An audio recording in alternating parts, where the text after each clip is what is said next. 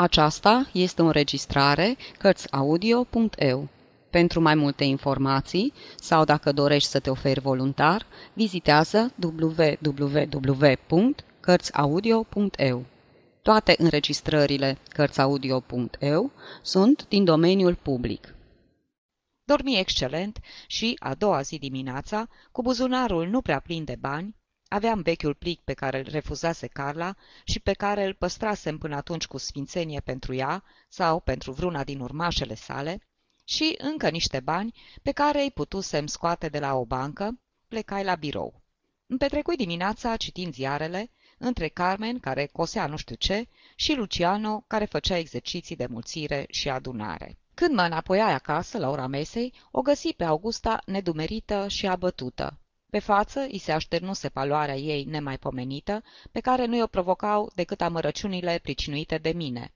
Și, plină de blândețe, îmi spuse: "Am aflat că te-ai hotărât să-ți sacrifici o parte din avere ca să-l salvezi pe Guido.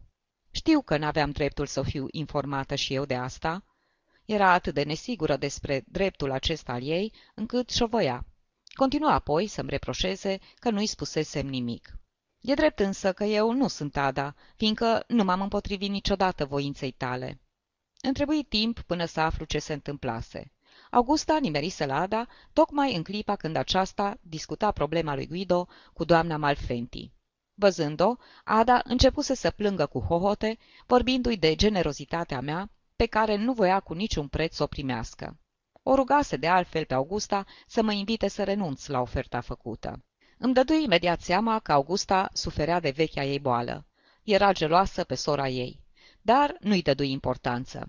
Atitudinea pe care o adoptase Ada mă surprindea. Era supărată?" o întrebai cu ochii măriți de uimire. Nu, nu, nu era supărată," strigă Augusta cu sinceritatea ei obișnuită. M-a luat în brațe și m-a sărutat. Poate ca să te sărut și eu pe tine."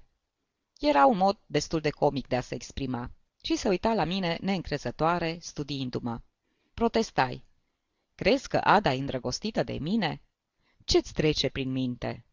Nu reuși însă să o liniștesc pe Augusta, a cărei gelozie mă plictisea îngrozitor. Era foarte bine că Guido, la ceasul acela, nu se mai distra și trecea cu siguranță prin niște clipe îngrozitoare între soacră și nevastă, dar eram teribil de plictisit și eu și mi se părea că suferința mea era prea mare, de vreme ce eram complet nevinovat. Încercai să o liniștesc pe Augusta prin mângâieri, dar ea își îndepărtă fața de-a mea ca să se uite mai bine la mine și îmi făcu, plină de blândețe, un reproș care mă mișcă mult. Știu că mă iubești și pe mine," îmi spuse. Era limpede că nu starea sufletească a Adei o interesa, ci numai a mea, și-mi veni atunci o idee prin care să-mi pot dovedi nevinovăția. Așadar, Ada e îndrăgostită de mine?" întreba eu râzând. Apoi, depărtându-mă de ea ca să mă poată vedea mai bine, îmi umflai puțin obrajii și îmi căscai ochii peste măsură ca să semăn cu Ada bolnavă. Augusta se uită la mine mirată, dar îmi ghici numai decât gândul. Începu să râdă cu hohote, dar pe urmă îi fu rușine. Nu," îmi spuse, nu-ți bate joc, te rog, de ea." Îmi mărturisi apoi, tot râzând, că izbutisem să imit tocmai protuberanțele acelea care dădeau feței Adei un aspect atât de surprinzător. Știam foarte bine asta, deoarece, imitând-o, mi se păru că o îmbrățișez pe Ada. Când rămăsei singur, repetai încă o dată gestul, plin de dorință și de dezgust totodată. După amiază, mă dusei la birou cu speranța să-l întâlnesc pe Guido. Îl așteptai câtva timp, după care luai hotărârea să mă duc la el acasă. Trebuia totuși să știu dacă era nevoie să-i cer bani lui Olivii. Trebuia să-mi fac datoria, oricât mi-ar fi fost de neplăcut, să o revăd pe Ada cu trăsăturile schimonosite încă o dată de recunoștință. Cine știe la ce surprize mă mai puteam aștepta de la ea. Pe scările casei lui Guido dădui peste doamna Malfenti, care se chinuia să le urce. Îmi povesti cu mare lux de amănunte tot ce se hotărâse până atunci în legătură cu povestea lui Guido. Cu o seară înainte se despărțiseră, aproape înțeleși, că trebuia să-l salveze pe bietul om, care avusese un ghinion atât de mare. Ada nu aflase decât dimineața că trebuia să iau și eu parte la acoperirea pierderii lui Guido și refuzase în mod hotărât să accepte. Doamna Malfenti o scuza. Ce să-i faci? Nu vrea să o mustre cugetul că și-a sărăcit tocmai sora la care ține mai mult. Ajunși pe palier, doamna Malfenti se opri să-și tragă sufletul și să mai vorbească puțin și îmi spuse râzând că povestea se va termina fără nicio pagubă pentru nimeni. Înainte de prânz, ea, Ada și Guido se duseseră să ceară sfatul unui avocat, vechi prieten al familiei, iar acum tutore și al micii Ana. Avocatul le spusese că nu trebuia plătit nimic, fiindcă legea nu prevedea această obligație.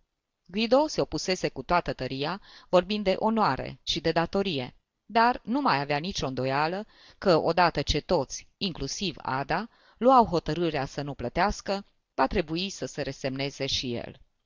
Asta înseamnă că firma lui va fi declarată la bursă în stare de faliment, spuse eu nedumerit. Probabil, răspunse doamna Malfenti cu un suspin, înainte de a urca ultima treaptă a scărilor. După masă, Guido obișnuia să se odihnească și de aceea ne primi numai Ada, în salonașul pe care îl cunoșteam atât de bine. Văzându-mă, rămase descumpănită o clipă, o singură clipă, de care însă îmi dădui seama și o reținui, limpede, evidentă, ca și când cineva mi-ar fi atras atenția asupra tulburării Adei. Se stăpâni însă și mi întinse mâna cu un gest hotărât, bărbătesc, menit să șteargă ezitarea feminină care îl precedase. Și îmi spuse: "Ți-a spus, sper, Augusta, cât îți sunt de recunoscătoare.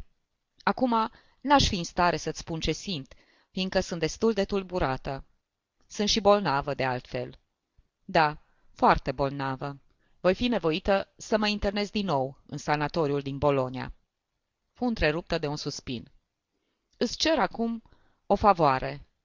Te rog să-i spui lui Guido că nici tu nu poți să-i dai banii făgăduiți. Ne va fi astfel mai ușor să-l convingem să facă ce trebuie." Prima dată suspinase în clipa în care își adusese aminte de propria boală. Suspină din nou, înainte de a continua să vorbească despre Guido. "E un copil și trebuie să ne purtăm cu el ca atare. Dacă știe că ești hotărât să-i dai suma aceea de bani, are să persiste și mai mult în ideea de a sacrifica și restul, în chip zadarnic. În chip zadarnic, fiindcă știm acum cu toată certitudinea că falimentul, în asemenea condiții, e un lucru îngăduit. Ne-a spus-o avocatul." Îmi comunica părerea unei înalte autorități, fără să-mi o ceară pe-a mea. Ca vechi ferventator al bursei, părerea mea, chiar și alături de cea a avocatului, ar fi putut avea o anumită greutate, dar nici măcar nu mi-am amintit de părerea mea, în caz că aș fi avut vreuna. Îmi aminti, în schimb, că eram pus într-o situație dificilă. Nu puteam să-mi calc angajamentul pe care mi-l luasem față de Guido. În schimbul acelui angajament, mă socotisem autorizat să-i strig în față atâtea lucruri neplăcute, încasând astfel un soi de dobândă asupra capitalului pe care acum nu mai puteam să îl refuz. "Ada," rosti eu cu glas șovăitor, nu cred că pot să mă dezic, așa, de pe o zi pe alta. N-ar fi mai bine să-l convingi tu pe Guido să facă așa cum vrei tu?" Doamna Malfenti, cu marea simpatie pe care mi-o arăta întotdeauna, spuse că înțelegea foarte bine că mă aflam într-o situație specială și că, de altfel, chiar Guido, când va vedea că îi se pune la dispoziție numai un sfert din suma de care avea nevoie, va fi nevoit să se supună punctului lor de vedere. Ada însă nu-și vărsase toate lacrimile. Spuse plângând, cu fața ascunsă în batistă: "Ai procedat rău, foarte rău, făcându-i oferta aceea cu adevărat extraordinară. Abia acum se vede cât de rău ai făcut." Mi se părea că șovăie între recunoștința adâncă și ura înverșunată. Adăugă apoi că nu voia să se mai vorbească de oferta mea și mă ruga să nu fac rost de bani, fiindcă avea să-mi interzică să-i dau, sau avea să interzică lui Guido să-i primească. Mă simțeam atât de încurcat că, până la urmă, spusei o minciună. Spuse că, de fapt, eu și făcusem rost de bani și făcuisem spre buzunarul de la piept, unde se afla plicul cu suma aceea așa de neînsemnată.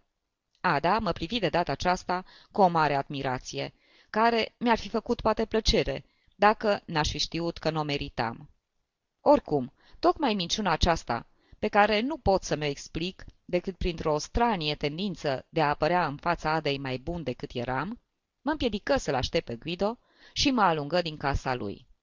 S-ar fi putut întâmpla ca la un moment dat și, contrar aparențelor, să mi se ceară să le încredințez banii pe care pretindeam că-i aveam asupra mea și atunci ce figură aș fi făcut? Spuse-i că aveam treburi urgente la birou și plecai. Ada mă conduse până la ușă și mă asigură că avea să-l convingă pe Guido să vină el la mine, să mulțumească pentru bunătate și să mă refuze. Rosti lucrurile acestea cu atâta hotărâre încât tresări. Mi se păru că, în parte, hotărârea ei năstrămutată urmărea să lovească și în mine. Nu, în clipa aceea nu mă iubea deloc. Bunătatea mea fusese prea mare. Strivea pe cei asupra cărora se revărsa și nu trebuia să mire pe nimeni faptul că cei în cauză protestau. În drum spre birou, căutai să scap de indispoziția pe care mi-o pricinuise atitudinea Adei, amintindu-mi că făceam sacrificiul acela pentru Guido și pentru nimeni altul. Ce amestec avea Ada în asta și îmi făgădui ca la prima ocazie să-i spun chiar Adei lucrul acesta. Mă duse la birou tocmai pentru că nu voiam să mă încarc o nouă minciună. De dimineață se cernea o ploaie măruntă și neîntreruptă, care împrospătase simțitor aerul primăverii aceleia șovăielnice. Din doi pași aș fi ajuns acasă, în timp ce, ca să mă duc la birou, trebuia să străbat un drum mult mai lung, lucru îndeajuns de neplăcut. Aveam însă impresia că trebuie să respect un angajament. Puțin după aceea veni și Guido. Îl rugă pe Luciano să iasă din birou ca să rămână singur cu mine. Avea acea înfățișare descompusă, care era de mare ajutor în luptele cu nevasta și pe care eu cunoșteam atât de bine. Trebuie să fi plâns și să fi strigat. Mă întrebă ce credeam de planurile nevestei lui și ale soacrei noastre, despre care aflase că îmi fuseseră comunicate și mie. Îi părui puțin cam șovăielnic. Nu voiam să-i spun părerea mea, care nu se putea împăca cu acelor două femei, și știam că dacă i-aș fi spus că eram de acord cu ele, Guido mi-ar fi făcut apoi scene. Apoi, nu mi-ar fi plăcut deloc ca ajutorul meu să pară nesigur și, în fine, eram de acord cu Ada că hotărârea trebuia să vină de la Guido și nu de la mine. Îi spusei că trebuie să-și facă bine socotelile, să vadă și să audă ce spun și alți oameni. Eu nu eram un mare om de afaceri, ca să pot da sfaturi într-o problemă atât de importantă. Și pentru a câștiga timp, îl întrebai dacă nu voia să-l consult pe Olivii. Asta fu de ajuns ca să înceapă să urle. Imbecilul ăla! Te rog, nu-i mai pomeni numele! Nu eram deloc dispus să iau apărarea lui Olivii, dar liniștea mea nu izbuti să-l însenineze pe Guido. Eram exact în situația din ajun, numai că acum a țipa el și-mi venise mie rândul să tac. Chestie de dispoziție. Încărcătura în care mă aflam mă ținea legat de mâini și de picioare. Dar Guido vru cu tot din adinsul să-i spun ce părere aveam. Datorită unei inspirații, pe care o socot de esență divină, vorbi foarte bine, atât de bine că dacă vorbele mele ar fi putut avea un efect oarecare, catastrofa care a urmat ar fi putut fi evitată. Îi spusei că eu, deocamdată, aș fi despărțit cele două probleme, aceea a lichidării din ziua de cincisprezece, de cea de la sfârșitul lunii. La urma urmei, la cincisprezece nu trebuia plătită o sumă prea mare și trebuia ca între timp cele două femei să fie convinse să subscrie și ele la acea pierdere relativ lipsită de importanță. Am fi avut apoi timpul necesar să ne pregătim și să chibzuim asupra celeilalte lichidări. Guido mă întrerupse ca să mă întrebe. Ada mi-a spus că ai bani în buzunar. Îi ai aici? Roșii, dar găsi imediat o altă minciună care mă salvă. De vreme ce familia ta nu i-a primit, i-am depus adineauri la bancă. Îi putem avea însă când dorim, chiar și mâine dimineață. Atunci începu să-mi reproșeze că mi-am schimbat părerea. Doar eu declarasem în ajun că nu trebuie să așteptăm cealaltă plată pentru a pune totul în regulă. Și izbucni într-o criză violentă de mânie, care îl trânti în cele din urmă pe sofa, sleit de puteri. L-ar fi dat afară din birou pe Nilini și pe ceilalți agenți care îl împinseseră să joace la bursă. Oh, jucând, întrevăzuse desigur și posibilitatea unui dezastru financiar, dar niciodată obligația de a da ascultare unor femei, care nu pricepeau absolut nimic. M-am dus să-i strâng mâna și, dacă mi-ar fi îngăduit, l-aș fi îmbrățișat. Nu doream nimic altceva decât să-l văd luând asemenea hotărâre. Nici vorbă de joc de acum înainte, ci muncă de fiecare zi. Ceea ce ar fi însemnat viitorul nostru și propria lui independență. Acum era vorba să poată trece de perioada aceea grea, dar scurtă, și apoi totul ar fi devenit ușor și simplu. Abătut, dar ceva mai calm, la puțină vreme după asta, plecă. Chiar și Guido, cu toată slăbiciunea lui, se simțea pătruns de o hotărâre de neclintit. Mă înapoiez la Ada, murmură el și pe buze îi flutură un zâmbet amar, dar plin de încredere. Îl însoți până la ușă și l-aș fi însoțit până la el acasă, dacă nu l-ar fi așteptat trăsura la poartă. Nemesi scălca însă pe urmele lui Guido. O jumătate de oră după plecarea lui, mă gândi că ar fi fost prudent din partea mea să mă fi luat cu el, ca să-i dau o mână de ajutor. Nu-mi închipuiam că l-ar putea amenința vreun pericol, dar, cum trecusem acum trup și suflet de partea lui, aș fi încercat să le conving pe Ada și pe doamna Malfenti să-i vină în ajutor. Un faliment nu era ceva care să-mi placă și, la urma urmei, pierderea, împărțită în patru, deși destul de însemnată, nu reprezenta pentru niciunul din noi ceea ce se cheamă o catastrofă. Mi-adusei apoi aminte că acum cea mai mare datorie a mea nu era să-l ajut pe Guido, ci să-i fac rost pentru a doua zi de suma pe care i-o promisesem. Porni numai decât în căutarea lui Olivii, pregătindu-mă pentru o nouă luptă. Născocisem un sistem prin care să-i restitui firmei mele importanta sumă de bani în câțiva ani, vărsând de aceea tot acolo, peste câteva luni, tot ce mai rămăsese din moștenirea lăsată de mama.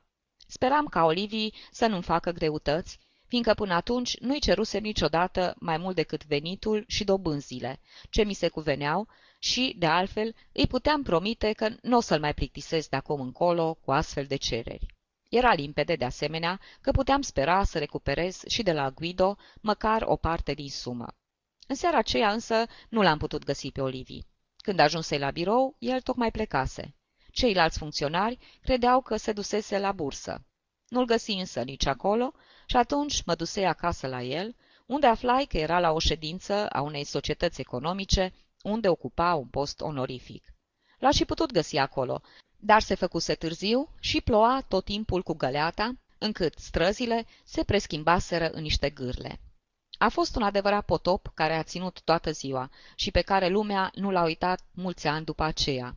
O ploaie liniștită, liniștită, care cădea de-a dreptul perpendicular, la fel de îmbelșugată tot timpul. De pe dealurile din jurul orașului se scurseră valuri de mâl, care împreună cu rezidurile vieții noastre citadine, astupară canalele de scurgere, destul de puține la număr.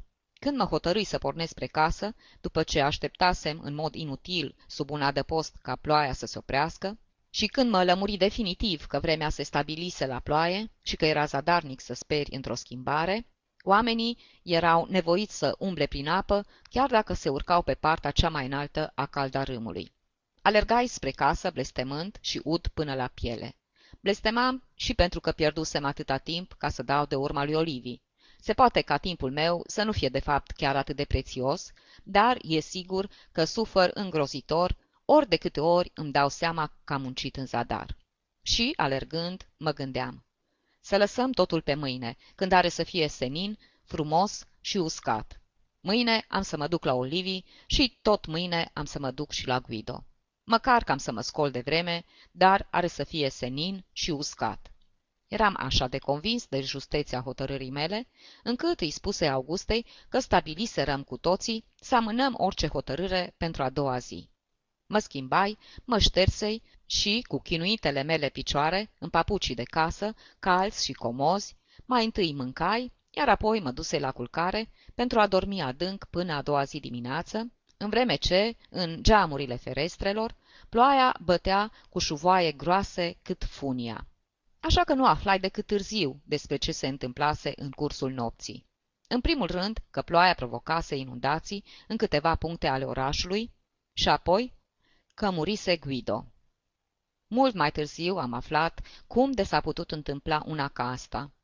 Seara, în jurul orei unsprezece, după ce doamna Malfenti plecase, Guido își înștiință nevasta că înghițise o cantitate enormă de veronal. și voi să o convingă că era condamnat. O îmbrățișă, o sărută, îi ceru iertare că o făcuse să sufere atâta.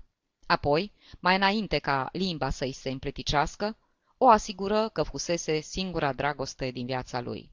În clipa aceea, Ada nu crezu nici în asigurările acestea ale lui și nici că înghițise atâta otravă încât să fie cu putință să moară. Nu crezu nici chiar că își pierduse cunoștința și își închipui că se prefăcea, numai ca să poată stoarce din nou ceva bani. Apoi, după ce trecu o oră, văzându-l că doarme din ce în ce mai adânc, i se făcu frică și scrise un bilețel unui medic care locuia nu departe de casa lor. În bilețel scrisese că soțul ei avea nevoie de o intervenție urgentă, fiindcă înghițise o mare cantitate de veronal. În casă nu fusese niciun fel de agitație care s-o poată face pe servitoare, o femeie bătrână și angajată de puțină vreme, să-și dea seama de gravitatea cazului. Iar ploaia făcu restul. Servitoarea se pomeni cu apa până la genunchi și pierdu biletul. Băgă de seamă numai când ajunse în fața medicului. Știu totuși să-i spună că era ceva urgent și îl convinse să o urmeze. Doctorul Mali era un om în jur de cincizeci de ani, departe de a fi un geniu, dar un medic priceput care își făcuse întotdeauna datoria cum putuse mai bine. Nu avea o clientelă proprie numeroasă, dar avea în schimb foarte mult de lucru în slujba unei asociații cu foarte mulți membri, care îl retribuia cu destul de puțină generozitate. Abia venise acasă și reușise în sfârșit să se încălzească și să se usuce lângă foc. Își poate oricine imagina cu câtă tragere de inimă și-a părăsit el colțișorul acela cald. Când am început să cercetez mai temeinic cauzele morții prietenului meu, am avut grijă să-l cunosc și pe doctorul Mali. De la el n-am putut afla decât asta.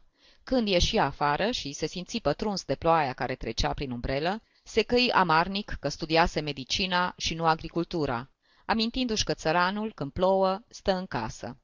Când ajunse lângă patul lui Guido, Ada era foarte liniștită. Acum, când avea doctorul alături, își amintea și mai limpede de felul cum o trăsese Guido pe sfoară cu câteva luni înainte, simulând o sinucidere. Nu-i mai revenea ei sarcina să-și asume răspunderea, ci doctorului, care avea dreptul să știe absolut tot, chiar și cauzele care trebuiau să-l facă să creadă că era vorba de o simulare. Și doctorul află toate cauzele acestea, în timp ce trăgea cu urechea la șuvoaiele de apă care măturau strada. Întrucât nu fusese înștiințat că era vorba de un caz de otrăvire, nu-și adusese cu el niciun instrument necesar unei intervenții. Deplânse faptul, bâiguind câteva cuvinte, din care Ada nu înțelese nimic. Nenorocirea era că, pentru a-i face o spălătură stomacală, nu putea trimite pe nimeni să ia cele necesare, ci ar fi trebuit să se ducă să-și le aducă singur, făcând drumul de două ori. Îi luă pulsul lui Guido și îl găsi excelent. O întrebă pe Ada dacă nu cumva Guido avea întotdeauna un somn foarte adânc. Ada răspunse că da, dar nu în asemenea măsură. Doctorul cercetă și ochii lui Guido, reacționau cu promptitudine la lumină. Și se hotărî să plece, recomandând să-i se dea bolnavului, din când în când, câteva lingurițe de cafea neagră, foarte concentrată. Aflai și că, ajuns în stradă, murmură furios. Ar trebui să nu îi se permită nimănui să simuleze o sinucidere pe un timp ca ăsta. Eu, când l-am cunoscut, n-am îndrăznit să-i fac niciun reproș privind la neglijența de care dăduse dovadă, dar el înțelese și se apără. Îmi spuse că a doua zi dimineață rămăsese uimit aflând că Guido murise, ba chiar că îi trecuse prin gând și că acesta își revenise și mai luase o doză de veronal. Adăuga apoi că profanii în ale medicinii nici nu-și puteau imagina că un doctor, în cursul practicii sale medicale, trebuia să se obișnuiască să-și apere viața împotriva clienților care atentează la ea, fiindcă nu se gândesc decât la a lor. După o oră și mai bine, Ada obosi tot vârându-i lui Guido lingurița între dinți și văzându-l că înghițea din ce în ce mai puțină cafea și că restul îi se prelungea pe pernă, se sperie iarăși și o rugă pe servitoare să se ducă la doctorul Paoli. De data aceasta, servitoarea nu mai pierdu bilețelul, dar făcu mai bine de un ceas până la locuința doctorului. E de la sine înțeles că atunci când plouă cu găleata, simți nevoia să te mai oprești din când în când sub un portic, fiindcă o asemenea ploaie nu numai că te udă până la piele, dar te și biciuie. Doctorul Paoli nu era acasă. Fusese chemat cu puțin înainte la un client și lăsase vorbă că speră să se înapoieze curând. Se pare că preferase totuși să aștepte sfârșitul ploii lângă client. Femeia lui de serviciu, o persoană în vârstă și foarte cum se cade, o așeză pe servitoarea Adei în fața focului și se sili să o pună pe picioare. Cum doctorul nu lăsase adresa clientului, cele două femei rămaseră câteva bune ore lângă foc. Doctorul se întoarse numai după ce stătu ploaia. Când ajunse la Ada cu toate instrumentele acelea pe care le mai experimentase odată asupra lui Guido, se lumina de ziua.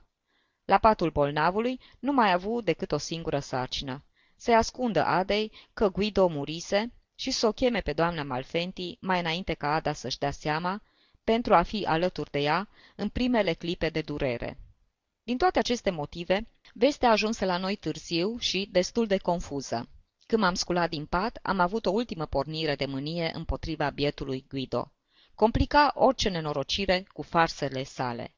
Plecai singur de acasă, fiindcă Augusta nu putea să lase copilul așa pe nepusă masă. Afară îmi veni o idee. N-aș fi putut aștepta să se deschidă băncile și să vină Olivii la birou ca să apară în fața lui Guido înarmat cu banii pe care îi promisese? Atât de puțină încredere aveam în gravitatea veștilor în legătură cu starea lui Guido, cu toate că ne fuseseră comunicate în mod expres. Aflai totul de la doctorul Paoli, cu care mă întâlni pe scări. Vestea mă tulbură în asemenea măsură că fu cât pe aici să mă prăbușesc. Guido, întrucât trăiam alături de el, devenise în ochii mei un personaj de mare importanță și cât timp fusese viu, îl văzusem într-o anumită lumină, care acum era lumina unora din zilele mele. Murind, lumina se modifica și ea, ca și cum ar fi trecut printr-o prismă. Și tocmai asta mă orbea. Greșise, sigur că greșise, dar îmi dădui seama numai decât că, murind, nu mai rămânea nimic din greșelile lui. După mine, bufonul acela care, plimbându-se printr-un cimitir plin cu inscripții elogioase, întrebase unde se îngropau în orașul acela păcătoșii, fusese un imbecil. Morții n-au fost niciodată păcătoși. Guido era de acum înainte un nevinovat. Moartea îl purificase. Doctorul era foarte mișcat, căci asistase la durerea Adei. Îmi povesti câte ceva despre noaptea îngrozitoare pe care o petrecuse aceasta. Acum izbutiseră să o facă să creadă că doza de veronal înghițită de Guido fusese atât de mare, încât niciun ajutor nu i-ar mai fi fost de folos. Nenorocire, dacă ar fi știut adevărul. Cu toate astea, adăugă doctorul cu mâhnire, dacă aș fi venit cu câteva ore mai înainte, l-aș fi salvat. Am găsit fiolele de otreavă goale. Le cercetai și eu. O doză puternică, dar nu mult mai puternică decât prima dată. Îmi arătă câteva fiole pe care stătea scris veronal. Așadar, nu veronal sodic. Și mai mult ca oricare altul, puteam avea acum deplina certitudine că Guido nu avusese de gând să se sinucidă. N-am spus-o însă nimănui niciodată. Paolo mă părăsi după ce îmi spuse că deocamdată să nu caut să o văd pe Ada. Îi dăduse un calmant puternic și era sigur că peste puțin avea să-și facă efectul. De pe coridor auzi venind din odăița aceea, unde fusese primit de două ori de către Ada, plânsul ei molcom și o seamă de cuvinte izolate, pe care nu le înțelegeam, dar pline de obide. Cuvântul el revenea tot timpul și îmi închipui cu ușurință ce spunea Ada. Încerca să dea o altă semnificație legăturilor dintre ea și bietul mort, și sunt sigur că nu semănau deloc cu cele pe care le avusese cu cel viu. Pentru mine era evident că Ada greșise față de soțul ei pe când acesta trăia. Guido murea pentru un delict comis de toată familia, fiindcă jucase la bursă cu consimțământul tuturor. Când fusese vorba să plătească, atunci îl lăsaseră singur și el se grăbise să plătească. Și numai eu, din toate rudele, cu toate că nu avusesem niciun amestec, simțisem nevoia să-i vin în ajutor. Bietul Guido stătea părăsit în dormitor, acoperit cu un cearceaf. Rigiditatea morții, avansată deja, exprima în cazul lui nu forță, ci mirarea adâncă de a fi murit fără să vrea. Pe fața lui oacheșă și frumoasă se întipărise o mustrare. Nu la adresa mea, desigur. M-am dus la Augusta să o rog să vină să aibă grijă de Ada. Eram foarte mișcat și Augusta, îmbrățișându-mă, începu să plângă. Ai fost pentru el ca un frate," murmură. Abia acum sunt de acord cu tine, ca să sacrifici o parte din averea noastră pentru a-i reabilita memoria." Mă îngriji să-i se facă bietului meu prieten toate onorurile. Afișai între timp, la ușa biroului nostru, un bilet prin care anunțam închiderea din pricina morții proprietarului. Redacta eu însumi anunțul mortuar, dar numai a doua zi și, de acord cu Ada, luarăm dispozițiile pentru mormântare. Aflai atunci că Ada se hotărâse să însoțească sicriul până la cimitir. Voia să-i dea lui Guido toate dovezile de dragoste pe care i le mai putea da. Biata Ada! Știam bine câtă durere putea pricinui pe un mormânt remușcarea. Numai eu știu cât suferisem la moartea tatălui meu. Îmi petrecui toată după-amiaza închis în birou cu Nilini. Reușirăm astfel să facem un mic bilanț al situației lui Guido. Îngrozitoare! Guido nu numai că pierduse capitalul firmei, dar, dacă ar fi trebuit să răspundă de tot, datora o sumă la fel de mare.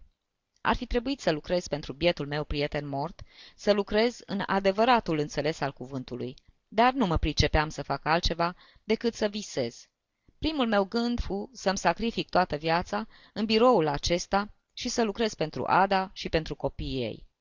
Puteam fi însă sigur că mă voi pricepe să fac ce trebuie? Nilini, ca de obicei, trâncănea, în timp ce eu priveam departe, atât de departe. Până și el simțea nevoia să-și modifice în mod radical natura relațiilor lui cu Guido. Acum înțelegea totul. Bietul Guido, când greșise față de el, era atins de boala care avea să-l ducă la sinucidere. De aceea uitase acum totul. Așa era el făcut. Nu putea purta pică nimănui. Ținuse întotdeauna la Guido și mai ținea și acum. În cele din urmă, visurile lui Nilini se asociară cu ale mele și se suprapuseră. Nu practicând un comerț obișnuit cu minte, am fi putut afla salvarea dintr-o catastrofă de felul acesta, ci tot în jocul de bursă. Nilini îmi povesti de un prieten de-a lui, care în ultima clipă se putuse salva dublând miza. Stăturăm de vorbă câteva bune ore, dar propunerea lui Nilini de a stărui în jocul început de Guido veni în cea din urmă oră, puțin înainte de prânz, și o primi numai decât. O primi cu o mare bucurie, ca și când aș fi reușit să-mi înviez prietenul. În cele din urmă cumpărai în numele bietului Guido o cantitate de noi acțiuni cu bizarul nume de Rio Tinto, South French și așa mai departe. Așa începură pentru mine cele cincizeci de ore de maxim efort pe care l-am depus în toată viața mea. În primul rând, măsurai biroul în lung și în lat până seara, așteptând să aflu dacă ordinele mele fuseseră executate. Mi-era teamă că se aflase și la bursă de sinuciderea lui Guido și că numele lui nu mai era valabil pentru operații ulterioare. Trecură de altfel câteva zile până să se afle că Guido se sinucisese. Apoi, când Nilini mă anunță în cele din urmă că toate ordinele mele fuseseră executate, începu pentru mine o adevărată agitație, sporită de faptul că, în clipa primirii cursurilor, îmi dădui seama că pierdeam la toate acțiunile o fracțiune destul de importantă. Mi-aduc aminte de starea aceea de agitație ca de o activitate în adevăratul înțeles al cuvântului. În amintirea mea stăruie curioasa senzație că, neîntrerupt, timp de cincizeci de ore, aș fi rămas la masa de joc, filându-mi cărțile. Nu cunosc pe nimeni care să fi putut rezista timp de atâtea ore la o asemenea activitate istovitoare. Înregistram și supravegheam orice mișcare de preț, pentru că apoi, de ce să nu o spun, să merg uneori înainte, ori să stau pe loc, după cum îi convenea de fapt bietului meu prieten. Până și nopțile mi-au fost fără somn, temându-mă ca nu cumva să intervină cineva din familie și să mă împiedice să duc la capăt opera de salvare pe care o începusem. Nu vorbi cu nimeni când sosi termenul de lichidare de la cincisprezece ale lunii. Plăti eu totul, căci nimeni altcineva nu-și aminti de asemenea obligații, dat fiindcă vegheau cu toții cadavrul care aștepta să fie înmormântat. De altfel, suma care trebuia plătită era mai mică decât cea fixată cu câtva timp înainte, deoarece norocul însărise imediat în ajutor. Eram atât de amărât de moartea lui Guido, că mi se părea că mai atenuez durerea, compromițându-mă în toate felurile, fie iscălind diferite hârtii, fie riscându-mi banii. Până acolo mă adusese visul de bunătate, visat cu mult timp înainte, alături de el. Și-am suferit atâta din pricina stării mele de agitație, că la bursă n-am mai jucat niciodată pe socoteala mea. Preocupat cu filarea cărților, asta mi era ocupația de căpetenie, până la urmă nici măcar nu luai parte la înmormântarea lui Guido. Lucrurile se întâmplară astfel. Tocmai în ziua aceea, valorile în care ne angajaserăm crescură vertiginos. Nilini și cu mine ne petrecurăm vremea calculând cât recuperasem din pierdere. Din patrimoniul bătrânului Speier nu mai lipsea acum decât jumătate. Un rezultat măreț, care mă umplea de mândrie. Se întâmplase exact precum prevăzuse Nilini, pe un ton foarte îndoielnic totuși, dar care acum, firește, când repeta cuvintele rostite atunci, dispăruse și vorbea despre sine însuși ca despre un profet, cu care mergeai la sigur. După mine, Nilini prevăzuse și asta, dar și contrariul. Așa că n-ar fi putut greși nici într-un caz, nici altul, dar nu i-am spus nimic, fiindcă nu-mi convenea să rămână în combinația respectivă cu ambiția neștirpită, căci și dorința sa putea influența asupra prețurilor. Plecarăm de la birou pe la orele trei și o luarăm la fugă, fiindcă numai atunci ne aduserăm aminte că mormântarea trebuia să aibă loc la două și trei sferturi. De sus, de sub arcada de la Chioza, văzui în depărtare cortegiul funebru și mi se păru că recunosc chiar și trăsura unui prieten, trimisă special pentru Ada. Sări cu Nilini într-o birjă, porunci vizitiului să urmeze convoiul. În trăsură, Nilini și cu mine continuarăm să filăm cărțile. Gândul nostru era așa de departe de bietul răposat, încât începurăm să ne plângem de încetineala cu care înainta trăsura. Cine știe ce se petrecea între timp la bursă, tocmai în lipsa noastră. Nilini, la un moment dat, mă privi drept în ochi și mă întrebă de ce nu întreprindeam la bursă și ceva pe contul meu. Pentru moment îi răspunsei și nu știu de ce mă înroșii tot, nu lucrez decât în contul bietului meu prieten. Apoi, după o ușoară șovoială, adăugai. După aceea am să mă gândesc și la mine. Îl lăsam să spere că mă va putea convinge și pe mine să joc, numai fiindcă voiam să-mi rămână cu adevărat prieten. În sinea mea formulam însă cuvintele pe care nu îndrăzneam să-i le spun. N-ai să mai ai niciodată în mână. El începu atunci cu predicile. Cine știe dacă te mai poți întâlni cu o ocazie ca asta? Uitase că tot el îmi spusese că la bursă ocazii se întâlnesc în orice clipă. Când ajunserăm acolo, unde se opresc de obicei trăsurile, Nilini își aplecă capul pe fereastră și scoase un strigă de uimire. Trăsura continua să meargă după cortegiul care se îndrepta spre cimitirul grec. Domnul Guido era grec? Întrebă mirat. De fapt, cortegiul trecea de cimitirul catolic și se îndrepta spre un altul, evreiesc, grec, protestant sau sârbesc. Poate să fi fost protestant, spuse la început, amintindu-mi însă imediat că asistasem la cuniunia lui într-o biserică catolică. Trebuie să fie o greșeală, exclamai, gândindu-mă la început că voiau poate să-l înmormânteze în altă parte. Nilini izbucni pe neașteptate într-un hohot năvalnic de râs, care l-aruncă slei de puteri în fundul trăsurii, cu gura lui afurisită, larg deschisă. Ne-am înșelat, exclamă. Când izbuti să stăpânească râsul, îmi făcu mii de reproșuri. Ar fi trebuit să știu încotro mergem, fiindcă ar fi trebuit să știu ora, să cunosc invitații, et cetera. Era cortegiul funebru al altcuiva. Iritat, nu râse împreună cu el și îmi venea destul de greu să-i suport acum și reproșurile. El de ce nu fusese atent? Îmi stăpâni enervarea, numai fiindcă mă interesa mai mult bursa decât înmormântarea. Coborârăm din trăsură ca să ne putem orienta mai bine și pornirăm spre intrarea cimitirului catolic. Trăsura venea în urma noastră. Observai că persoanele din celălalt cortegiu se uitau la noi cu mirare, neputându-și explica de ce, după ce îl onorasem până în pragul mormântului pe bietul mort, îl părăseam tocmai atunci.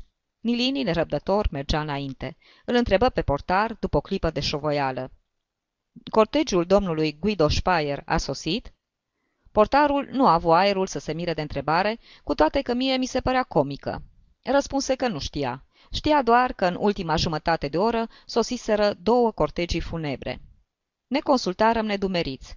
Era limpede că n-aveam de unde ști dacă cortegiul intrase sau nu în cimitir. În ce mă privea, luai hotărârea într-o clipă. Nu-mi era îngăduit să mai iau parte la slujbă, care și începuse și s-o tulbur, așa că n-aveam să mai intru în cimitir. Pe de altă parte însă, făcând cale întoarsă, puteam risca să mă întâlnesc cu cortegiul. Deoarece renunțam să asist la mormântare, trebuia să mă întorc în oraș, făcând un mare ocol pe la Servola. Îi lăsai trăsura lui Nilini, care voia totuși să facă act de prezență, din considerație pentru Ada, pe care o cunoștea. Cu pas grăbit, pentru a evita orice întâlnire, porni pe drumul de țară care ducea spre sat. Acum nu mai îmi părea deloc rău că mă înșelasem asupra cortegiului funebru și că nu-i adusesem ultimul omagiu bietului Guido. Nu-mi puteam pierde vremea luând parte la slujba religioasă. Datoria mea era alta. Trebuia să salvez onoarea prietenului meu și să-i apăr averea întru folosul văduvei și al celor doi fii. Când îi voi spune Adei că am izbutit să recuperez trei sferturi din pierdere și mă întorceam cu gândul la socotelile pe care le făcusem de atâtea ori, Guido pierduse de două ori patrimoniul tatălui și, după intervenția mea, pierderea se reducea la jumătate din patrimoniul respectiv. Socoteala era așadar exactă. Recuperasem trei sferturi din pierdere. Mă va ierta, bineînțeles, că n-am luat parte la mormântarea lui Guido. Timpul se făcuse din nou frumos. Strălucea un splendid soare primăvăratic și peste câmpia încă umedă plutea un aer limpede și sănătos. Și, în cursul plimbării acesteia, nu mai fusese îngăduit să fac niciun fel de mișcare câteva zile la rând, plămânii mi se dilatau. Mă simțeam sănătos și puternic. Nu bagi de seamă că ești sănătos decât prin comparație. Mă comparam cu bietul Guido și mă înălțam, mă înălțam sus de tot, cu victoria câștigată de mine, în aceeași luptă în care el fusese doborât. În jurul meu nu era decât sănătate și forță, până și câmpia cu iarba ei fragedă. Ploaia generală și îmbelșugată, catastrofa din ajun, aveau acum doar efecte binefăcătoare, iar soarele, luminos, însemna căldura pe care și-o dorea pământul amorțit încă. Era limpede că, cu cât te-ai fi îndepărtat mai mult de catastrofă, cu atât mai supărător ar fi devenit cerul acela albastru, dacă n-ar fi știut să se întunece la timp. Acesta era însă pronosticul experienței și nu mi-am amintit de el. Îmi dau seama numai acum când scriu. În clipa aceea, sufletul meu era un imn închinat sănătății mele și întregii naturi. Sănătate veșnică. Pasul meu deveni mai grăbit. Mă bucuram din toată inima, simțindu-mi-l atât de ușor. Când începui să cobor colina Servola, aproape alergam. Pe promenada Santa Andreea, pasul mi se încetini din nou, păstrându-și însă aceeași alură de mare vioiciune. Parcă zburam. Uitasem cu totul că veneam de la înmormântarea celui mai bun prieten al meu. Aveam pasul și aerul învingătorului. Bucuria victoriei era cu toate acestea un omagiu adus bietului meu prieten pentru apărarea intereselor căruia coborâsem în arenă. Am alergat la birou să văd care erau cursurile acțiunilor la închidere. Erau ceva mai slabe, dar asta nu-mi clinti încrederea. Aș fi început să filez cărțile din nou, sigur fiind că îmi voi atinge scopul. Fui obligat în cele din urmă să mă duc la Ada acasă. Veni să-mi deschidă Augusta. Mă întrebă imediat. Cum de-ai putut lipsi de la mormântare? Tocmai tu, singurul bărbat din familia noastră. Îmi lăsai umbrela și pălăria la cuier și, puțin încurcat, îi spusei că aș vrea să vorbesc imediat și cu Ada, ca să nu fiu nevoit să mă repet. Deocamdată îi puteam da toate asigurările că avusese motivele mele bine întemeiate ca să lipsesc de la mormântare. Nu mai eram însă chiar atât de sigur și, dintr-o dată, începu să mă doară șoldul, poate din cauza oboselii. Poate că tocmai observația Augustei mă făcea să am îndoiel asupra posibilității de a-mi scuza absența, care trebuie să fi provocat un adevărat scandal. Îi și vedeam în fața ochilor pe toți cei care participau la serviciul funebru, uitându-și durerea pentru a se întreba unde puteam fi. Ada nu veni. Aflai apoi că nici nu i se spusese măcar cu aștept. Mă primi doamna Malfenti, care, cu o înfățișare aspră, cum nu o mai văzusem niciodată, începu să-mi vorbească. Începui și eu prin a mă scuza, dar eram foarte departe de certitudinea cu care zburasem de la cimitir în oraș. Mă bâlbâiam. Ca adaos la adevăr, pe care îl reprezenta curajoasa mea inițiativă la bursă, în folosul lui Guido, îi povesti și ceva mai puțin adevărat, și anume că puțin înainte de ora înmormântării, fusesem nevoit să expediez o telegramă la Paris pentru a da un ordin și că nu-mi fusese cu putință să plec din birou înainte de a fi primit răspunsul. Era adevărat că eu și Nilini fusesem nevoiți să telegrafiem la Paris, dar cu două zile mai înainte, și cu două zile mai înainte primisem și răspunsul. Pe scurt, înțelegeam bine că adevărul nu era suficient ca să mă scuze, poate și pentru că nu puteam să-l mărturisesc în întregime și să vorbesc despre operațiunea aceea atât de importantă cu care mă îndeletniceam de zile întregi, să reglementez, adică, schimburile mondiale doar cu dorința mea. Doamna Malfenti mă scuză însă când auzi cifra la care scăzuse pierderea lui Guido. Îmi mulțumi cu lacrimi în ochi. Eram iarăși nu singurul bărbat din familie, ci cel mai bun. Îmi ceru să vin seara cu Augusta ca să o văd pe Ada, căreia între timp îi va povesti ea totul. Pentru moment, Ada nu era în stare să primească pe nimeni. Plecai atunci cu inima ușoară împreună cu nevastă mea. Nici măcar ea nu simți nevoia ca înainte de a pleca să-și ia rămas bun de la Ada, care trecea de la plânsete deznădăjduite la stări de deprimare atât de adâncă, încât o împiedicau chiar să bage de seamă că-i vorbea cineva. Avui o ultimă speranță. Atunci, nu Ada e cea care a băgat în seamă lipsa mea. Augusta mărturisi că ar fi vrut să nu-mi spună nimic, atât de excesivă îi se păruse mânia Adei pentru faptul că nu luasem parte la mormântare. Îi ceruse explicații Augustei, iar când aceasta se văzuse nevoită să-i spună că nu știe nimic, fiindcă nu mă văzuse încă, Ada se lăsase din nou pradă deznădejdii, zicând că Guido trebuise să se sfârșească așa, fiind urât de întreaga familie. Mi se păru că Augusta ar fi trebuit să-mi ia apărarea și să-i aduc aminte Adei că numai eu singur fusesem gata să-l ajut pe Guido așa cum se cuvenea. Dacă aș fi fost ascultat, Guido n-ar fi avut niciun motiv să încerce să se sinucidă sau măcar să simuleze asta. Augusta, în schimb, tăcuse. Era atât de mișcată de durerea Adei, încât se temuse să nu o rănească încercând să discute.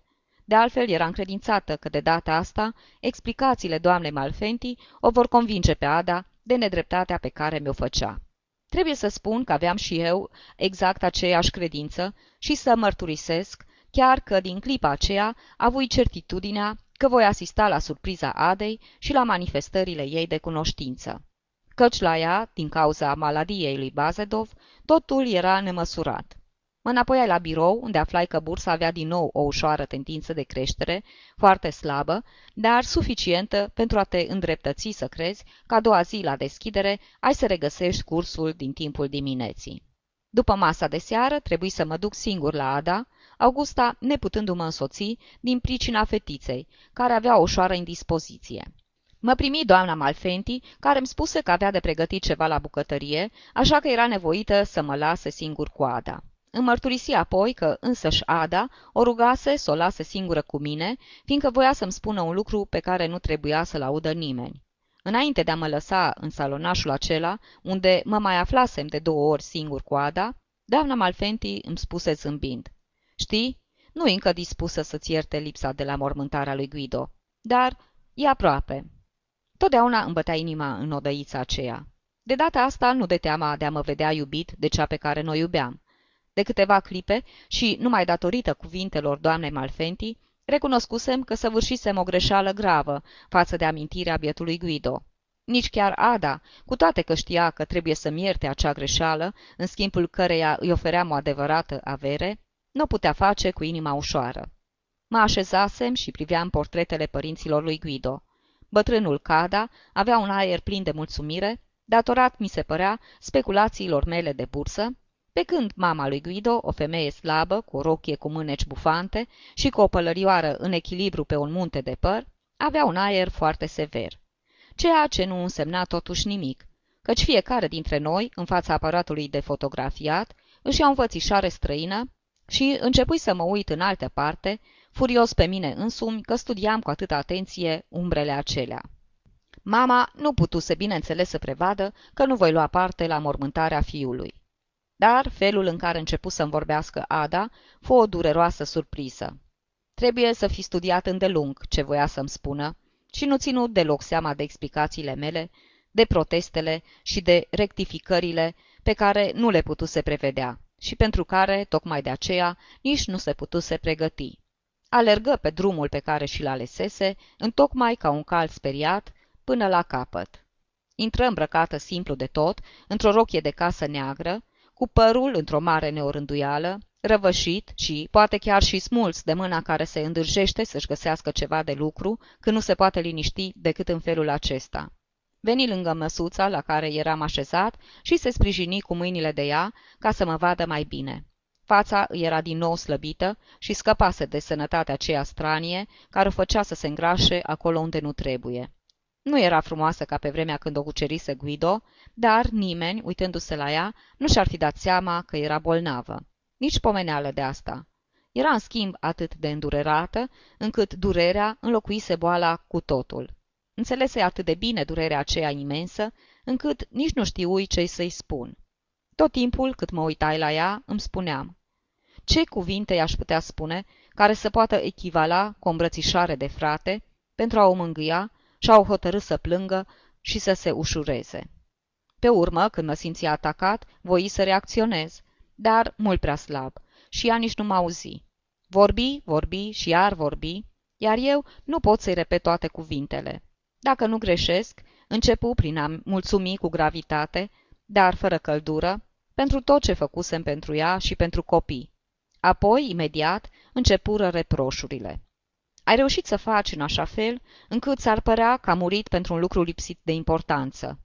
Apoi coborî vocea, ca și cum ar fi avut de gând să-mi împărtășească un secret, și glasul ei căpătă mai multă căldură, o căldură care izvora din dragostea ei pentru Guido și, sau mi se păru, chiar pentru mine. Te iert că n-ai venit la mormântare. Nu puteai să o faci și te iert. Chiar și el te-ar ierta dacă ar mai trăi. Ce să cauți tu la mormântarea lui? Tu, care nu-l iubeai.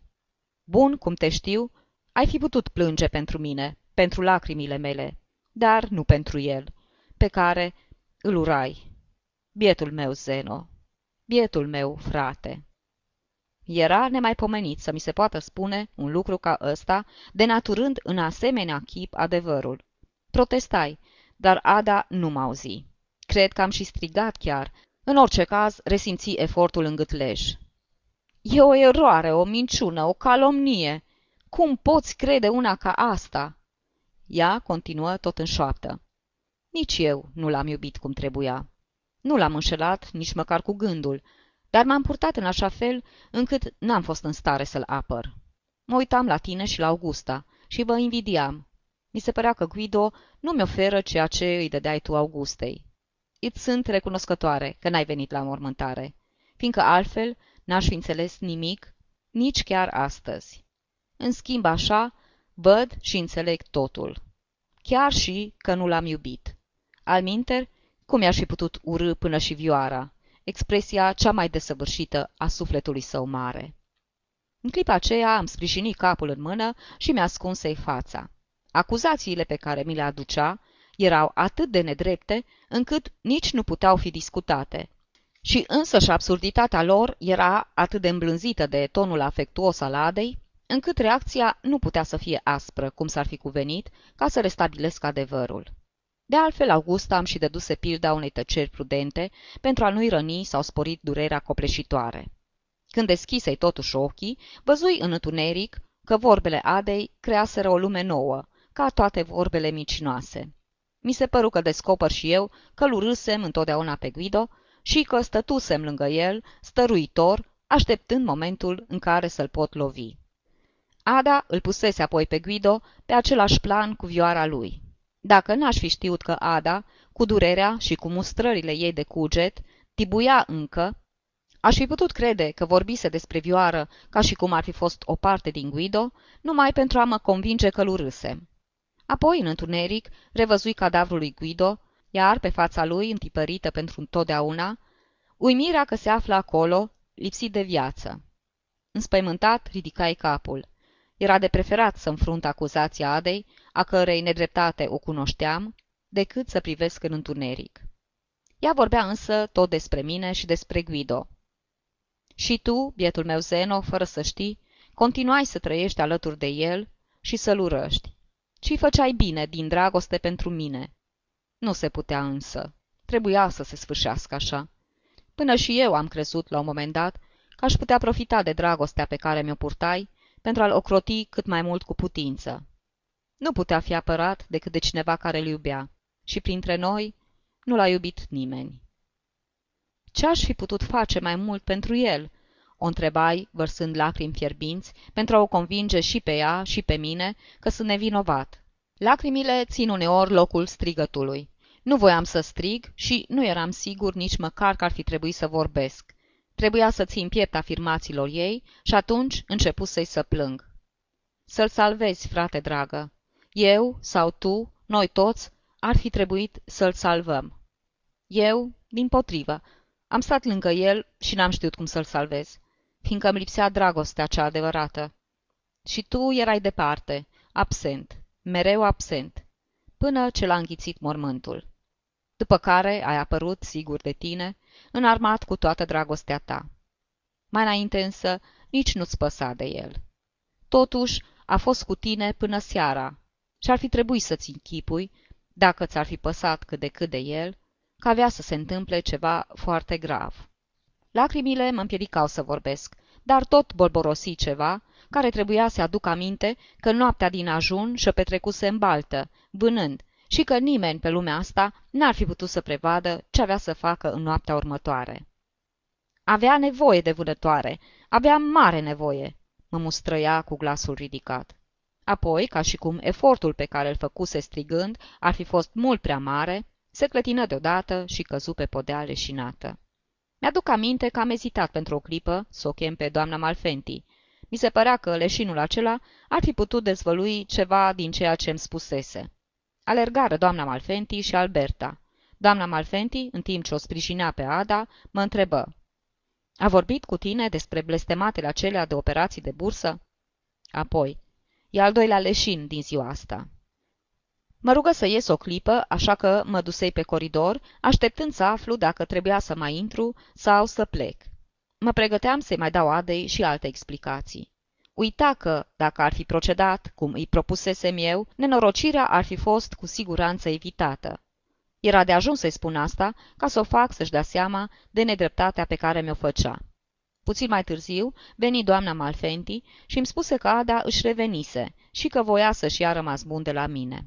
Se odihnea pe divanul pe care stătusem eu până mai adineauri. Văzându-mă, început să plângă și au fost cele dintâi lacrimi pe care am văzut-o vărsându-le. Îmi întinse mâna umedă de transpirație. "Adio, dragă Zeno. Și te rog, adu-ți aminte. Adu-ți aminte mereu. Nu-l uita." Doamna Malfenti întrebă ce trebuia să-mi aduc aminte, iar eu îi răspunsei că Ada dorea să lichideze imediat tot ce mai avea Guido la bursă. Roșii de minciuna mea și îmi fu teamă ca Ada să nu nege totul. În loc să dezmintă cele spuse de mine, începu să strige: "Da, da, trebuie lichidat totul, nu mai vreau să aud de bursa aceea îngrozitoare." Pălise din nou și doamna Malfenti, ca să o liniștească, o asigură că vom face imediat așa cum dorea ea. Apoi, doamna Malfenti mă conduse până la ușă și mă rugă să nu precipit lucrurile, ci să fac cum credeam eu că e mai bine pentru interesele lui Guido. Îi răspunsei că nu mai aveam încredere. Riscul era enorm și nu mai puteam îndrăzni să tratez interesele altuia în felul acela. Nu mai credeam în jocul de bursă, ori mai bine zis, îmi lipsea convingerea că filarea mea putea să aibă vreo influență asupra cursurilor. Așa că trebuia să lichidez numai decât totul, declarându-mă foarte mulțumit de rezultat. Augustei nu-i repetai cele spuse de Ada. De ce s-o mai amărăs și pe ea?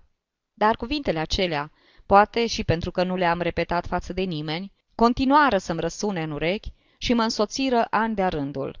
Răsună încă în inima mea. De multe ori le mai analizez chiar și astăzi. Nu pot spune că l-am iubit pe Guido, dar asta numai pentru că a fost un om ciudat. Dar am stat lângă el ca un adevărat frate și l-am ajutat cum am putut. Mustrarea Adei n-o merit. N-a mai rămas niciodată singur cu ea. Ea n-a simțit nevoia să mai spună și altele și nici eu nu am îndrăznit să-i cer o explicație, ca să nu-i răscolesc durerea, poate. Operațiile de bursă se încheiară după cum prevăzusem, iar tatălui Guido, care prin cea dintâi telegramă fusese anunțat de pierderea întregii averi, încercă desigur bucuria de a afla intactă jumătate din ea. Și asta datorită activității mele, care nu mi-a adus însă mulțumirea la care mă așteptam. Până în clipa plecării sale cu copiii la Buenos Aires, la familia soțului, Ada se purtă cu deosebită afecțiune față de mine. Îi plăcea să stea cu mine și cu Augusta. Uneori mi-a trecut prin gând că toate vorbele ei de atunci fuseseră rezultatul unei izbucniri de durere vecină cu nebunia și că nici nu-și mai amintea de ele. Mai târziu însă, când cineva pomeni odată numele lui Guido de față cu noi, ea repetă și întări prin câteva cuvinte tot ceea ce-mi spusese în ziua aceea. Nu l-a iubit nimeni, bietul de el. În momentul îmbarcării, în brațe cu unul din copii, ușor bolnav, mă sărută. Apoi, când nu se afla nimeni alături, îmi spuse: Adio, frate Zeno, și o să-mi aduc veșnic aminte că nu l-am iubit îndeajuns. Trebuie să știi și tu asta. Îmi părăsesc țara cu inima ușoară. Am impresia că plec departe de propriile mele remușcări. Am certat-o că se chinuie în felul acela. I-am spus că a fost o soție bună, că sunt convins de asta și că aș putea depune oricând mărturie. Nu știu însă dacă am reușit să o conving. Nu mai spuse niciun cuvânt, copleșită de plâns. Apoi, mult timp după aceea, am simțit că, luându-și rămas bun de la mine, Ada voise, prin cuvintele acelea, să-și renoiască și mustrările pe care mi le făcuse. Știu însă că m-a judecat greșit. Adevărul e că nu-mi pot reproșa că n-am ținut la Guido.